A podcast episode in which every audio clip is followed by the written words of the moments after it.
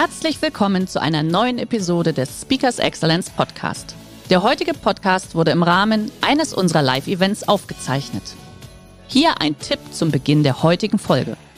Schau doch gerne mal auf unserer Excellence Academy vorbei. Hier findest du rund um die Uhr eine große Auswahl an exklusiven Online-Videokursen von hochkarätigen Speakern. Den Link dazu findest du in der Beschreibung. Jetzt aber viel Spaß beim Anhören. Und diese innere Bilder sind maßgeblich dafür verantwortlich, wie wir uns verhalten. Hallo und herzlich willkommen zu einer neuen Episode des Speakers Excellence Podcast. Der heutige Podcast wurde im Rahmen unseres Live-Events, dem Wissensforum, aufgezeichnet. Wir wünschen dir viel Spaß beim Anhören. Das Thema Transformation ist ja in aller Munde.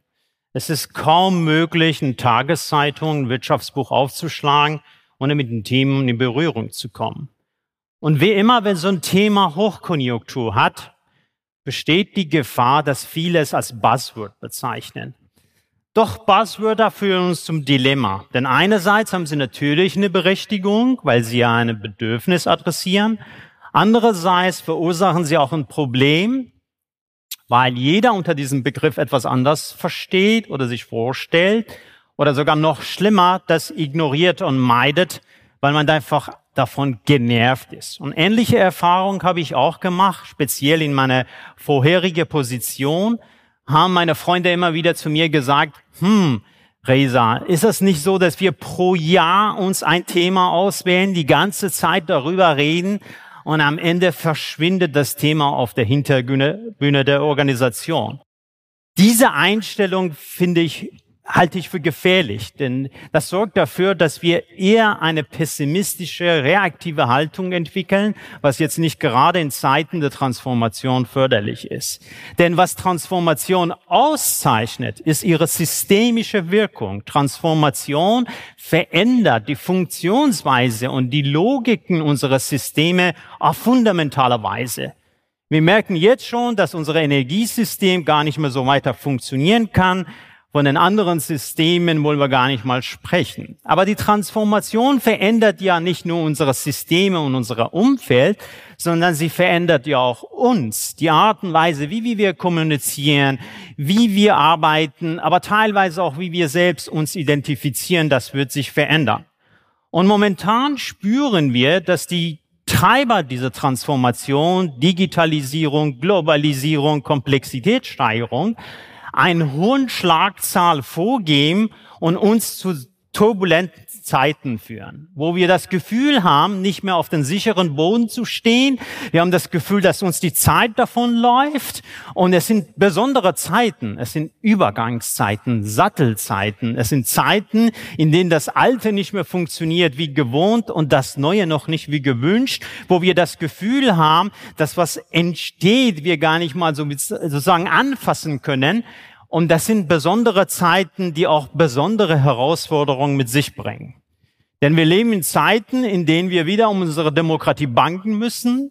Wir leben in Zeiten, in denen wir zwar immer mehr Weltbevölkerung haben, aber über Fachkräftemangel sprechen. Wir leben in Zeiten, in denen unsere Krankenhäuser, Pflegeheime wie Wurstfabriken gesteuert und gemanagt werden, wo wir einfach nicht wissen, reden wir jetzt einfach über einen Menschen, über Patienten oder auch einfach über eine Nummer.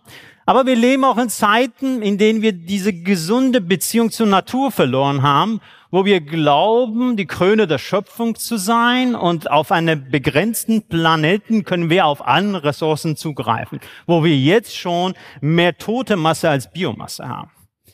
Aber meine große Sorge ist, dass wir in Zeiten leben, wo unsere Entscheidungsträger in der Politik und Wirtschaft total überfordert sind.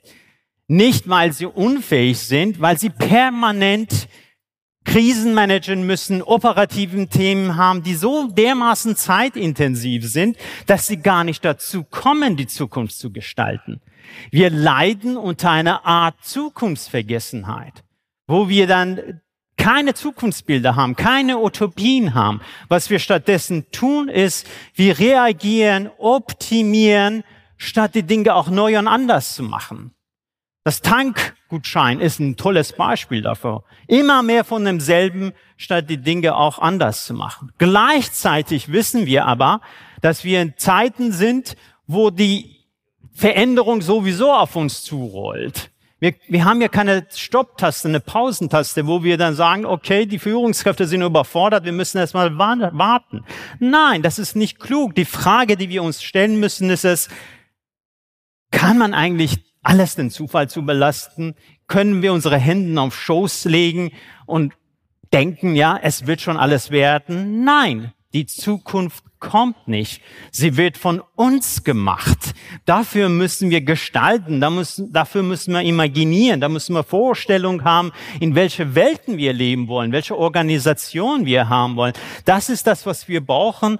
Und was wir ganz besonders brauchen, ist ein anderes Verhältnis zum Thema Wandel.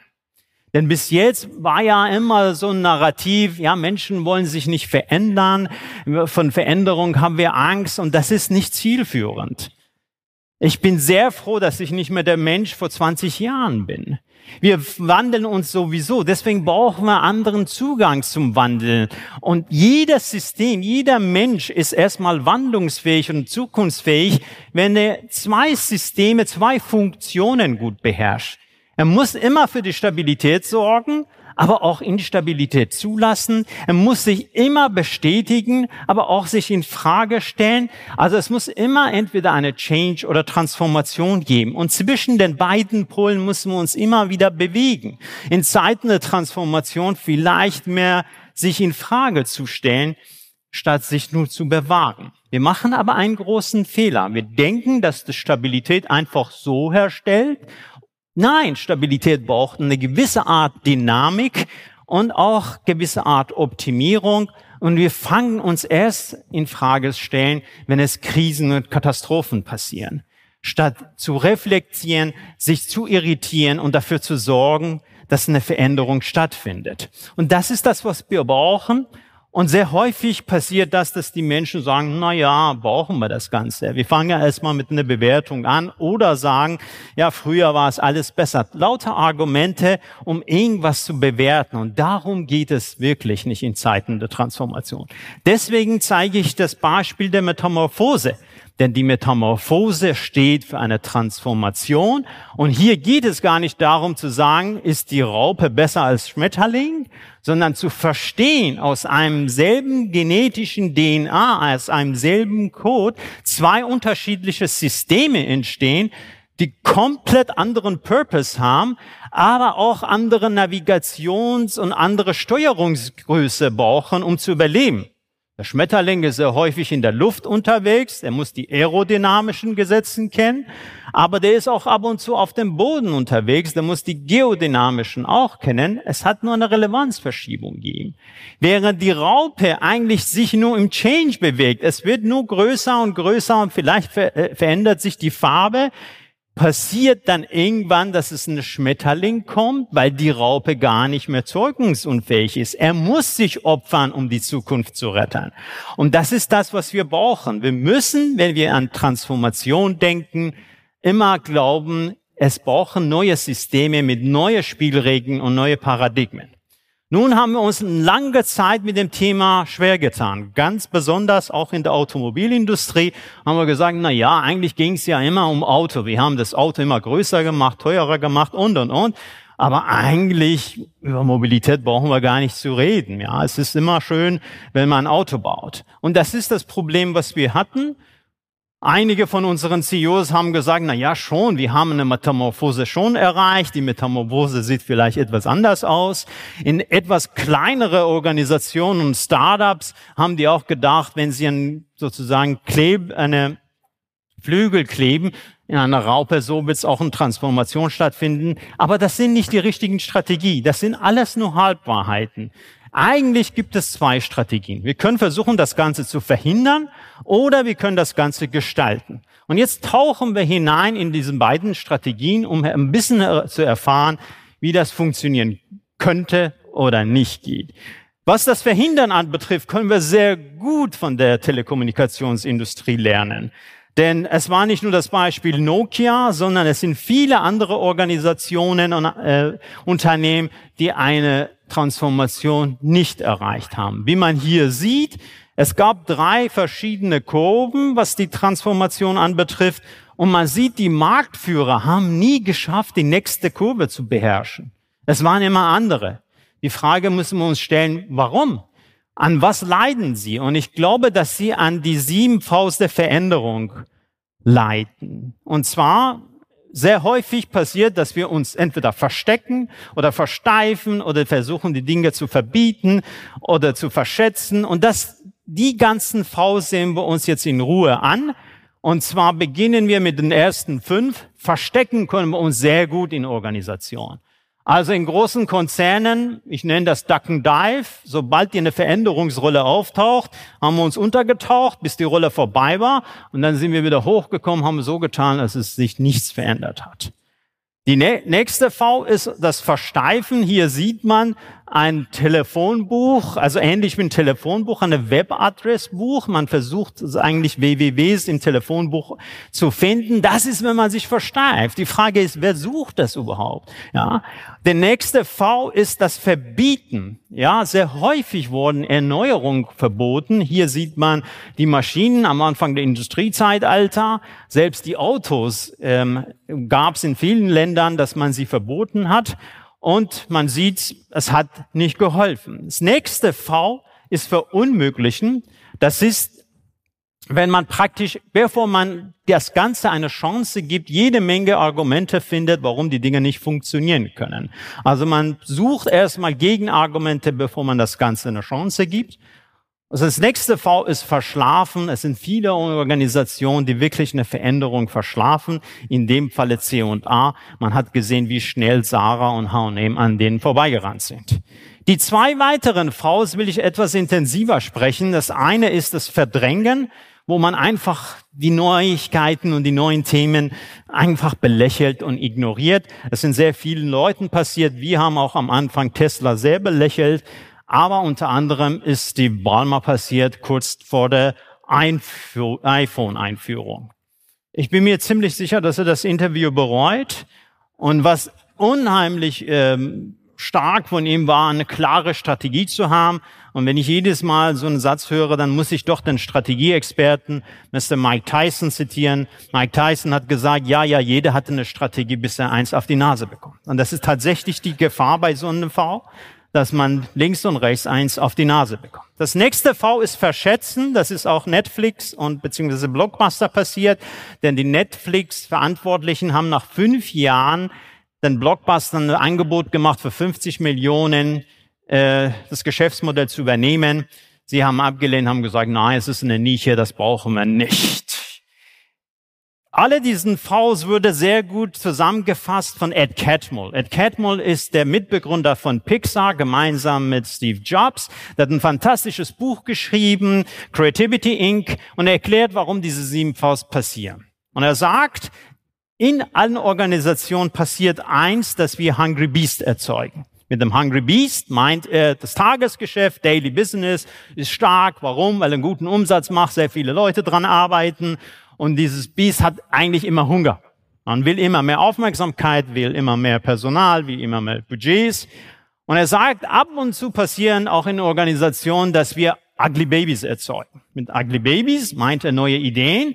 Sie sind am Anfang natürlich hässlich, weil meistens die Idee von anderen sind und auch nicht zu Ende gedacht sind. Aber er sagt, dass, statt dass wir uns um diesen Kindern kümmern, auf sie aufzupassen, kümmern wir uns eigentlich immer mehr um die Hungry Beast und somit verschlafen wir eigentlich einen Wandel.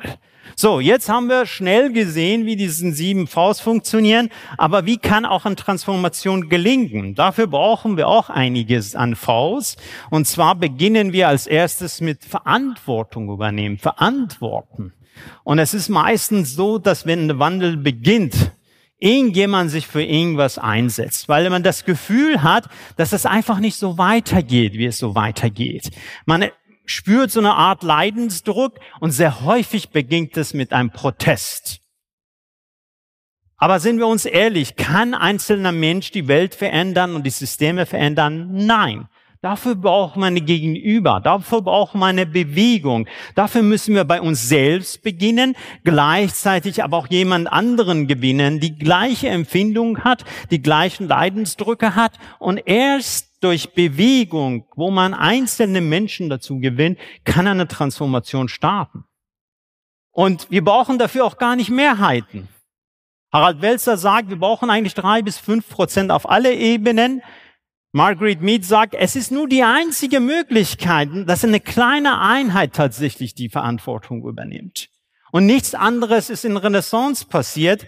Auch Renaissance war eine kulturelle Bewegung von weniger Menschen, die die Verantwortung übernommen haben, obwohl sie ihrem Leben riskiert haben, weil sie die damaligen sozusagen Prinzipien und Gesetzmäßigkeiten in Frage gestellt haben und letztendlich dafür gesorgt haben, dass der Mensch im Mittelpunkt steht, dass er sein Schicksal selbst übernehmen kann. Ohne diese Herren hätten wir keine Aufklärung, ohne Aufklärung keine moderne Zeiten gehabt. Aber nur sie allein würde auch nicht reichen. Verantwortung darf nicht nur aus der Mitte der Gesellschaft oder Organisation kommen, sondern man braucht auch prominente Unterstützer. Auch in der Zeit der Renaissance waren dies die Medici, die dann schützende Hand auf die Humanisten gelegt haben und dafür gesorgt haben, dass eine Transformation stattgefunden hat obwohl sie auch ganz brutal das alte System bedienen müssen. Aber wenn wir die Systeme verändern wollen, dann brauchen wir auch auf der Ebene der Entscheidungsträger Menschen, die dann natürlich auch das System mit verändern wollen. Aber nicht in einer Form, wo wir dann sagen, okay, es findet eine Selbsthilfegruppe statt, die finden alles, was es schlecht ist, sondern im Gegenteil in einer gestalterische, schöpferische Form, wo sie sich vorstellen, wie die Zukunft sein kann. Und das ist unsere nächsten V. Wir müssen eine andere Vorstellung für die Zukunft entwickeln. Und das ist notwendig. Denn bisher haben wir in sehr großer Organisation eigentlich gedacht, wie funktioniert die Zukunft? Meistens war das für uns so eine dunkle Raum, in dem wir langsam hineingehen wollten. Und eigentlich war die beste Idee, die wir hatten, ja, die Vergangenheit und die Gegenwart zu wiederholen. So haben wir gesagt, gehen wir ein bisschen rein und um ein bisschen Sicherheiten zu bekommen, haben wir eine Taschenlampe in Form von Zahlen, Business Cases genommen und gedacht, so wissen wir, wie die Zukunft sein wird. Aber so funktioniert die Zukunft in Transformationszeiten nicht. Denn die Zukunft ist nie linear, sondern es ist immer ein Kampf zwischen Wandel, Widerstand, Trend, Gegentrend. Und aus diesen Turbulenzen entspringt so eine Art Zukunft, die wir uns aber vorstellen müssen. Wir brauchen eine Vorstellung, wie könnten die Welten der Zukunft sein, sowohl in Dystopien als Utopien, also in beiden Extreme, um, wie Michel Foucault sehr schön sagt, in Heterotopien zu landen. Und für ihn sind die Heterotopien Räume der Begegnungen, Räume der Resonanz, wo man erstmal ohne Bewertung reingeht und was gemeinsam gestaltet. Nur diese Räume brauchen natürlich auch ein verbindendes Element. Man kann nicht einfach alle in solchen Gestaltungsräume reingehen, ohne ein Orientierungsbild zu haben ein gemeinsames Anliegen zu haben. Und deswegen ist es der nächste Schritt wichtig, zu überlegen, was können die Orientierungsbilder sein und welche Narrative wollen wir denn erzählen, damit wir uns zusammenhalten, auch wenn die Zeiten schwierig werden.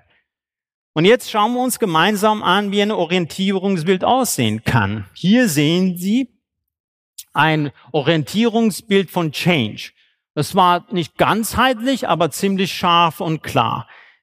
Für Transformation brauchen wir keine scharfe Bilder, aber schon ganzheitlich. Und das Bild ist schon optimal, weil man durch die Unschärfe zwar was erkennen kann, aber immer noch die Möglichkeit hat, an diesem Bild zu arbeiten. Man kann noch kreativ arbeiten. Wir schaffen sowieso nicht das scharfe, optimale Bild von Anfang an zu haben, weil Transformation immer eine Reise ist, in dem man dazulernt. Das ist eine iterative, kreative Prozess, wo man drei Schritte nach vorne macht, zwei nach hinten und wieder drei Schritte nach vorne.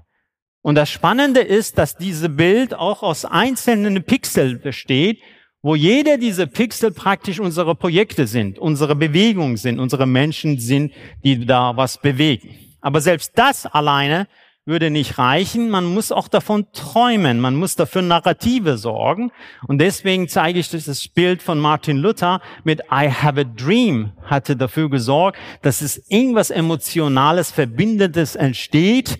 Und er kam jetzt nicht mit I have a business plan oder I have a business case, um die Menschen zu bewegen, sondern es muss was Emotionales sein. So, das nächste V ist Verhalten. Wenn wir transformieren wollen, müssen wir für Verhaltensänderungen sorgen. Und als erstes müssen wir die Kultur schauen. Warum? Weil Kultur was Besonderes ist. Die Kultur macht uns was Besonderes im Vergleich der anderen Spezies. Wir müssen uns schon die Frage stellen, wie kann es sein, dass wir 99 Prozent Genabdeckung mit Schimpansen und Bonobos haben, aber wir in den Hochhäusern leben und sie immer noch auf den Bäumen? Wie kommt es dazu? Und die fantastischen Anthropologen aus Leipzig, Michael Tomasilla und sein Team, haben zu Recht gesagt, ja, weil wir über eine Eigenschaft verfügen, das nennt er kulturelles Lernen, wo wir gemeinsam die Köpfe zusammenstecken und die Dinge lernen. Und jetzt kommt hinzu, nicht nur das Lernen, sondern auch an die nächste Generation weitergehen. Er nennt das eine Wagenhebereffekt, wo wir praktisch nicht das Rad immer neu erfinden müssen, andere Tiere müssen wieder beim Null beginnen. Sie können das nicht an die nächste Generation weitergeben. Nun, aber dieses kulturelle Lernen ist Fluch und Segen gleichzeitig. Warum? Weil wir natürlich einerseits immer dazu lernen, aber andererseits wiederholen wir immer das, was Vergangenheit die Menschen gemacht haben, ohne teilweise zu reflektieren. Weil Kultur wenig in den Gebäuden stattfindet, sondern in unseren Gewohnheiten. Und deswegen müssen wir uns überlegen, wie schaffen wir das? Ich habe ein fantastisches Bild mitgebracht, wie ich den Kultur am besten Organisation erkläre. In der Organisation entstehen Kultur, wenn aus Spuren Wege werden. Hier sieht man ein Beispiel von einem, von einer Schranke, die hier von irgendjemand gedacht worden ist. Und dann müssen wir uns die Frage stellen, was ist denn da passiert? Wenn man in eine Organisation schaut, irgendjemand hatte wahrscheinlich eine Idee, eine Entscheidungskraft, auch bestimmt mit eine besondere Argumente, dass man diese Schranke da bauen soll. Und das ist sozusagen die formellen Organisationen im Unternehmen. Und dann warten die Mitarbeiter und irgendwann hat irgendjemand die Idee rumzufahren, macht die erste Spur. Und dann wird durch Beobachtung diese Spur wiederholt. Und zwar so, dass wir teilweise auch gar nicht merken, dass diese Schranke gar nicht mehr da ist. Wir fahren diesen Weg. Das ist in Gewohnheiten geworden, die wir wiederholen. Und verkehrterweise bauen wir wieder neue Schranke in diesen neuen Spur auf. Und das ist das, was wir tun müssen in Zeit der Transformation. Wir müssen Gewohnheiten durchbrechen. Wir müssen Muster brechen. Wir müssen neue Wege gehen, damit wir dann auch vorankommen. Aber dieses Verhaltenänderung verändert nicht nur, indem wir oberflächlich oben bleiben bei dem Eisberg. Wir müssen tiefer reinbohren. Und damit meine ich, wir müssen schauen, was die unsere innere Bilder sind. Und diese innere Bilder sind maßgeblich dafür verantwortlich, wie wir uns verhalten. Und damit meine ich, was haben wir von Menschenbild? Was haben wir von Kundenbild? Was bedeutet für uns Erfolg? Was bedeutet für uns Zukunft? All diese Bilder müssen wir erneuern, um auch wirklich in eine transformative Zeit zu gehen. Der heutige Vortrag hat dir gefallen? Dann schau dich doch gerne auf unserem Kanal um oder sei live bei einem Forum dabei. Weitere Informationen findest du in der Beschreibung. Bis zum nächsten Mal. Der heutige Vortrag hat dir gefallen? Dann schau dich doch gerne auf unserem Kanal um oder sei live bei einem Forum dabei. Weitere Informationen findest du in der Beschreibung. Bis zum nächsten Mal.